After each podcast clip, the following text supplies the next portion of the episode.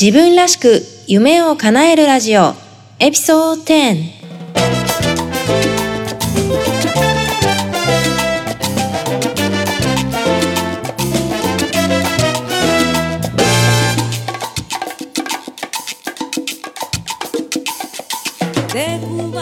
自分らしく夢を叶えるラジオ。この番組は自分の強みを活かしながら自分が本当に欲している生活をデザインして形にしていくことをテーマにお送りしています。皆さんこんにちは、サンディエゴメイです。今日もアメリカはカリフォルニア州サンディエゴよりお送りしています。さて、自分らしく夢を叶えるラジオということで、このポッドキャスト番組を去年の11月に始めたんですけれども、今回で第10話目を迎えました。イエーイすごく嬉しいです。えー、まあ途中ね、ちょっと風邪をひいてしまって、方針が滞ったこともあったんですけれども、こうやって無事10話目を迎えることができて、本当に嬉しく思ってます。えー、毎回楽しく番組作りができているので、とっても満足しています。えー、これも毎回しっかり聞いてくださる皆さんがいるおかげだと思ってます。本当にありがとうございます。そしてこの場を借りて、えー、この番組をサポートしてくださっている方にお礼を言いたいと思います。えー、カメレオンスタジオのはるさんです。はるさんはこの番組の編集と配信作業を行ってくれているチームメンバーなんですけれども、番組を始める前から本当にテクニカルなことからもう番組の運営に関してまでいろいろ相談に乗ってくださったんですね。で、はるさん自体もいろんなポッドキャスト番組をもう何年も運営されているプロなんです。私はフルタイムでも仕事をしていますし、まあサイドビジネスもしていますし、まあ、小さい子供もいて妊娠もしているということで、まあとにかく時間が本当にタイムイズマニーっていう感じで時間を買いたいぐらいなんですよね。で、まさにまあ時間を買うという意味でまあもちろんハルさんにお願いしてるんですけれども、ハルさんにお願いしようと決めた一番の、何でしょう、決め手があるんですね。それは、ハルさんにこんな質問をしたんです。その編集の作業って、まあ、結構地味じゃないですか。パソコンに向かってノイズを消したりとか、まあ、不要な部分を消したりとか、まあ、より綺麗に聞こえるようにクオリティを求めていく作業なんですけれども、まあ正直番組作り、そのコンテンツ作りの方が好きな私にとっては、まあ手間のかかる作業ですし、正直あまり面白くないんですよね。だけども、はるさんはどう思ってますかっていうふうに聞いたら、どっちかっていうと、って言って、好きですねって言ったんですね。で、その時に、ああ、もうこの作業が好きな人にお願いするのが一番だって思ったんです。日本語でも適材適所という言葉がありますよね。自分が得意なこと、そして好きなこと、そんな仕事にフォーカスすることが成功の道だと思ってます。そして私にとっての得意なこと好きなことはコンテンツ作り、情報を発信することなんですよね。そう考えた時に編集の作業とか配信の作業っていうのは必ずしも私が得意としている作業じゃないっていうことに気づいたんです。そしてそれをその作業を得意だっていう人に任せてしまうことが長期的に見てこのポッドキャストがうまくいくコツかな秘訣かなって思いました。なので、はるさんにお願いした次第なんですけれども、本当にお願いしてよかったなって思ってます。私みたいな素人がいきなりポッドキャストの番組を始めたんですけれども本当に毎回まあ私が原因であのノイズが入ってることが結構あるんですけれども、まあ、それ以外の部分に関してはねできる限りはるさんが本当に高いクオリティの音声を皆さんに届けようと真摯に頑張ってくださっているんですね。まあ、そんな、えー、自分らしく夢を叶えるラジオの裏方さん縁の下の力持ちのはるさんを皆さんに知っていただきたくて今日は少しご紹介しました。えはるさんいつもありがとうございます。えー、そして、まあ、日本ではまだまだポッドキャストはね、アメリカほどは人気がないようなんですけれども、もし、ポッドキャストをしてみたいとか、あとそうですね、はるさんはもともと音楽の方がご専門なので、えー、音楽の方の編集とかをお願いしたいという時には、私ははるさんを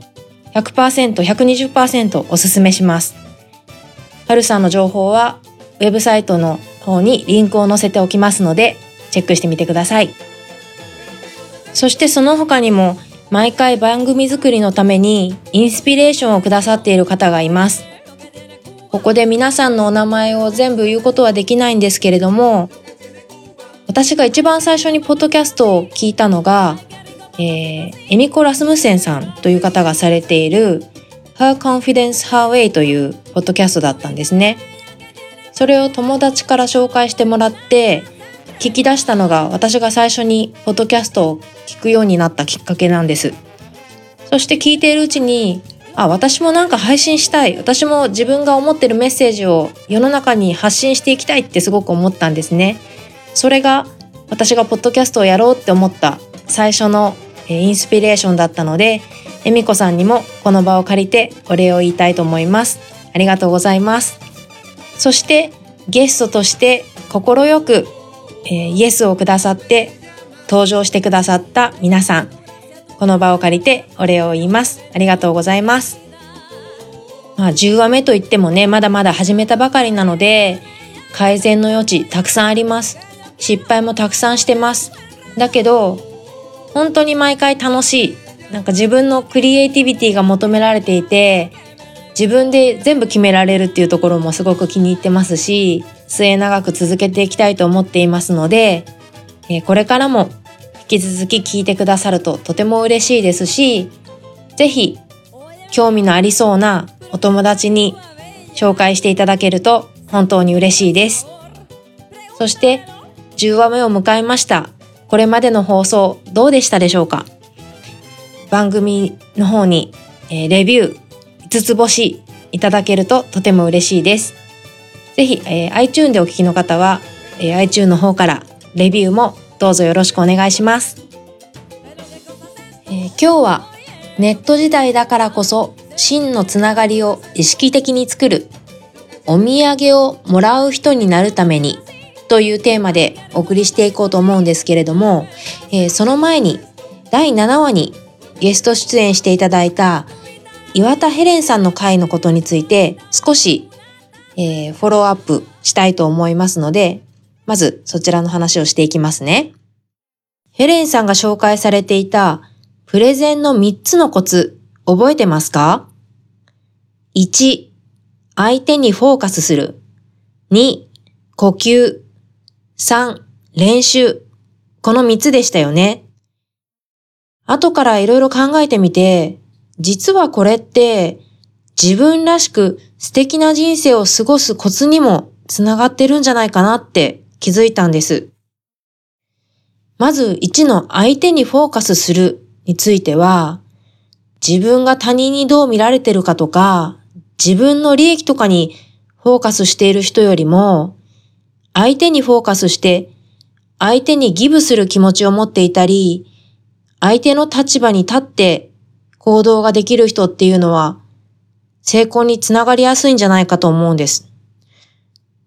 ビジネスやマーケティングの視点でも、相手の立場に立ってものを考えるっていうのは基本中の基本ですよね。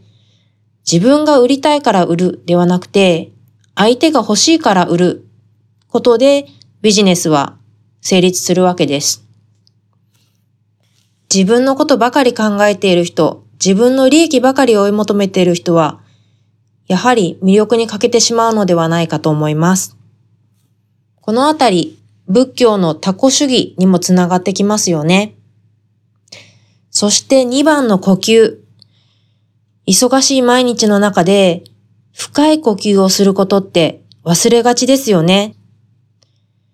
リラックスした状態を自ら作り出すこと、すごく大事だと思います。適度なプレッシャーを感じつつも、リラックスをすることが本当に成功する秘訣だと、私も実体験を持って経験したことがあります。まあ、せっかく今呼吸の話をしてるので、一緒に深い呼吸をしましょうか。じゃあ、鼻からゆっくり息を吸って、ちょっと止めて、吐く。は 口から吐きます。もう一回。鼻からゆっくり吸って、息を止めて、今度は鼻から出します。こんな些細なことなのに、お金もかからないのに、深い呼吸をするだけで、リラックスできるのは本当どうしてでしょうね。不思議ですよね。そして3番、練習。もうこれ、本当練習、練習、練習、何事も練習なんですよね。例えば、私がよく聞かれる質問で、まあ、英語とか、韓国語とかいろいろですけど、語学が話せるようになりたいんです。どうしたらいいでしょうか？って聞くんですよね。で、その時に私が逆質問するんです。えっ、と、それで英語が話せるようになりたいんで、どういうことされてるんですか？って言ったら、特に何もしてないっていう方が結構多くて逆にびっくりするんですけど、まあ、そうですね。語学のコツ、まあもちろん練習なんですけど、じゃあ何を、どんな練習をしたらいいですかって聞かれたりするんですよね。で、これも、私が使った方法が聞くから、聞いたからといって、それがみんなに通じるとは限らないわけなんですよ。やっぱ人って学び方ってそれぞれだし、アイラーナーと言って、こう目から見て学ぶ人もいれば、耳で聞いて覚える人もいるわけですよね。だから私がいつも言ってるのは、とにかく練習してみる。とにかく勉強してみる。そしてその方法がうまくいくかどうか試してみる。で、うまくいかなくても失敗じゃないんですよね。それはうまくいかなかったっていうことが分かったっていうことだから、次うまくいきそうな方法を試してみればいいんですよね。そうしていくうちに必ず自分に合った勉強法が見つかっていくと思いますし、必ず語学っていうのは上達します。ヘレンさんのプレゼンの3つのコツ、素敵な人生を過ごすコツにもつながっているというお話でした。それからもう一つ、ヘレンさんとのインタビューの中で、プレゼンのプロであるヘレンさんが失敗したっていう話をされてましたよね。傍から見たら完璧に見えるヘレンさんの TED Talk なんですけれども、ご本人は失敗だったとおっしゃっていた。で、その理由は、3D のイメージを出すためのスクリーンが自分と観客の間にあって、観客がよく見えなかったっていうことだったんですよね。で、番組でお話をした後にもう少し詳しく聞いてみたら、その実際リハーサルっていうのはあったそうで、その時もちゃんとそのスクリーンはあったそうなんです。ただ、その時は観客が本当に少なくて、自分の話を聞いてるわけではなくて、なんかこうパソコンで作業してたりとか、で、あとはやっぱり TED Talk ってすごく特殊で、まあ、英語でプレゼンをするんだけれども、日本語の字幕がその 3D のスクリーンに出るっていうことで、その字幕通りにスピーチをしないといけないっていう、これまた別のプレッシャーがあったわけですよね。だから、プレゼンをするっていうことよりも、その字幕に追って話をするっていうところにフォーカスがいってしまって、まあ、プレゼンをする側の人にとっては、すごく負担の多いスピーチだったっていうことだったんですね。だからまあ結局のところヘレンさんとしては、まあ初めての経験だったから仕方なかったなっていうことだったらしいんです。だから次回またテッドトークに出るチャンスをつかんで、リベンジしたいというふうにおっしゃってました。あともう一点、イメトレの大切さのお話があったと思います。テッドトークの準備をしている中でも、なんとなくイメトレがうまくいっていなかったと、ヘレンさんはお話しされてたんですけれども、その自分が成功している姿をどうイメージするかって皆さんわかられますか？この点についてもヘレンさんに質問してみたところ、過去のうまくいった経験を呼び起こして、いい気分になるようにするっていうことなんですね。前もうまくいったじゃないかと。で、そのうまくいった自分の姿をイメージして、ああ、よかったと。私できるじゃんと。自信につなげるっていうことですね。あとは過去にうまくいった経験がない、そもそも経験したことがないっていう人は、やはり練習を重ねることでうまくいっているイメージ作りをする。練習を何回もしてうまくいくようになれば、本番もうまくいくだろうと自信がつくっていうことですよね。これもすごくいいアドバイスだなと思ったので、ここで皆さんにシェアしたいと思います。自分らしく夢を叶える。さて、今日の本題に入っていこうと思うんですけれども、先日7年ぶりに、えー、アメリカのビジネスコースに通っていった時のクラスメートと再会したんですね。えー、彼は今、ワシントン州、シアトルから北に2時間ほど行った、もうバンクーバーの方に近いような、そんな街に、えー、住んでるんですけれども、まあ、彼がどういう経緯でアメリカに来たかっていうのをちょっとアメリカでのキャリアを目指している人もいるかもしれないので、まあ、もし参考になればと思ってちょっとまずは話すんですけれども、彼は、えー、日本の超有名国立大の大学院で工学部卒業で、日本でロケットを作る仕事をしてたんですね。超エリートなんですけど、仕事がもうあまりに長時間労働、昼も夜もないようなまあ、ひたすらそのロケットの研究とか制作とかをする仕事で、で、結局体調を崩してしまうんです。そして、えー、当時付き合っていた彼女もいたんですけれども、まあ、彼女との関係もうまくいかなくて、彼女の方も、まあ、うつ病みたいなものになってしまったりとか、まあ、一言で言うと人生があまりうまくいっていない状態だったんですよね。えー、そんな時に友達がたまたまオーストラリアに留学したっていう話を聞いて、自分も意を決して、その会社を辞めて、アメリカに留学することにしたんですね。それで、まあ、どういうわけか、工学部ではなくて、私と同じビジネスコースに留学してきてて、えー、それでクラスメートになったわけなんですけれども、えー、それから、えー、卒業して、えー、サンディエゴの南の方、その、アメリカとメキシコの国境沿いで、えー、仕事をしてたんですね。で、それから、こっちに来てから出会ったアメリカ人の彼女と結婚することになって、まさか、なんかみんな日本に帰るのかなって思ってたまさかの彼が、えー、アメリカに残ることになったんです。それから転職して、まあ、ロケットの部品と関係のあるような、えー、ものを作ってる会社に転職して、で、その後、今度はこのワシントン州に引っ越して、まさに、まあ、ワシントン州といえば、ボーイング社の本拠地があるところなんですけれども、その飛行機作りに携わる仕事を今はしてるっていう方なんですね。で、そんな彼との再会で、彼とは Facebook でも繋がってて、まあお互い子供ができているのも見たりとかしてたんですけど、やっぱりね、本当に実際に会うことの良さっていうのを痛感しましたね。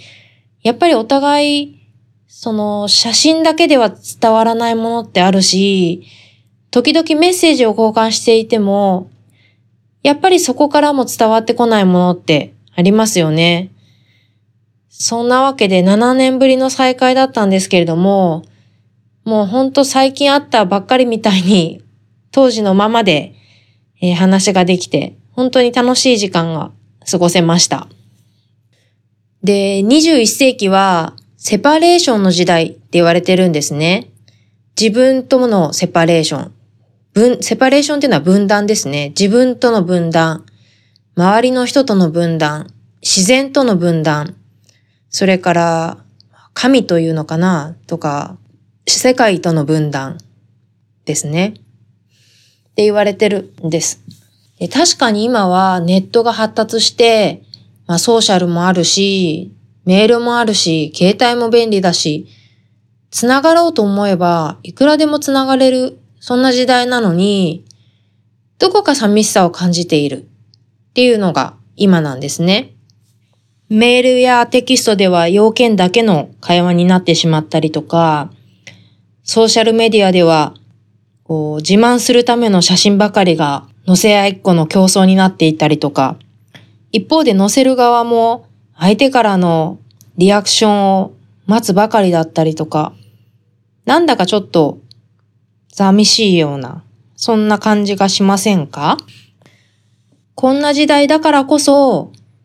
実際に人に会うっていうのは、すごくインパクトがあるし、大きなインスピレーションをもらえる材料になると思います。例えば、冒頭でご紹介した Her Confidence Her Way というポッドキャストをされているエミコさんも、そしてそのエミコさんのポッドキャストで紹介されていたヘレンさんも、私が、あ、この人と繋がりたいと思って自分からコンタクトをしたのがきっかけなんですね。そうやって、この人素敵だなとか、あ、この人からなんか学びたいとか、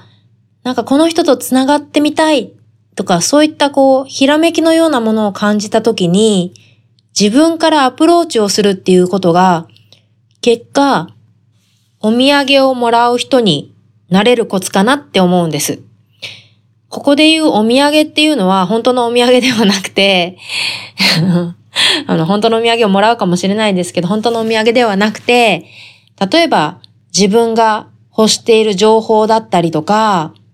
モチベーションだったりするかもしれないし、何かわかんないんですけど、やっぱり自分からアプローチすることで、自分にとって必要なものがプレゼントされる。そういう仕組みになってるなって感じるんです。もし今の世の中に、ポッドキャストがなかったり、ソーシャルメディアがなかったりしたら、こういった素敵な人たちとは繋がれなかったと思うから、本当にいい時代に生きてるなって思います。と同時に、それを上手に活用していかないといけないなとも思っています。世の中には情報が溢れています。本もあるし、ネットもあるし、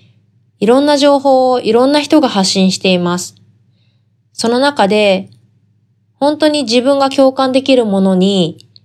ただ共感するのではなくて、それを発信している人にリーチアウトする。で、そこからさらにインスピレーションをもらうっていうのは、豊かな人生の一つの方法かなと思います。さらに言うとヘレンさんに関しては、そうやって私の方が、ああ、なんかヘレンさんのこと気になると思って連絡して、スカイプで話しませんかって声をかけたのがきっかけで、最初に話した時1時間以上、お互いのことをいろいろ話して、で、そうこうしているうちに、私がマーケティングの仕事をしているっていうことを話したら、すごく興味を持ってくださって、今では彼女のビジネスのマーケティングのサポートもさせていただけるようになっているんですよね。本当に人とのつながりって不思議だなって思います。そしてまたそれがこの現代に生きている人とのつながりの楽しみかなとも思います。今日の質問、まず1番目は、ずっと会ってないけど会いたいなーっていう人いますか？その人とは本当にどうしても会えないんでしょうか？自分が頑張って時間を作ったり、その人にアプローチしたら会えそうでしょうか？もしそれでも会えない場合は、ネットでアプローチして reunion を、スカイプでも reunion をするのもいいかもしれないですよね。それからネットや本で知った人で、この人と繋がってみたい。この人の何かに惹かれると思った人はいましたか？もしいたら、ぜひそういう人にアプローチをしてみて、つながってみるのはいかがでしょうか？今日はネット時代だからこそ真のつながりを意識的に作るお土産をもらう人になるためにというテーマでお送りしました。自分らしく夢を叶える今回の番組楽しんでいただけたでしょうか番組の感想は、e メール sdmaypro.gmail.com sdmaypro.gmail.com。Facebook は facebook.com スラッシュサンディエゴメイ。ウェブサイトは www.sandiegomei.com にて受け付けています。iTune での番組のレビュー5つ星もしていただけるととても嬉しいです。また、これまでの内容で気に入ったエピソードがあれば、ぜひお友達にシェアをお願いします。自分らしく夢を叶えるラジオ第10話、今日はここまで。Have a great day! Bye bye! 自分らしく夢を叶えるラジオ。今日も聞いてくださって本当にありがとうございました。この番組で紹介した内容や番組の概要はウェブサイト www.sandiegomei.com にてご紹介しております。ぜひご覧ください。それでは次回もお楽しみに。バイ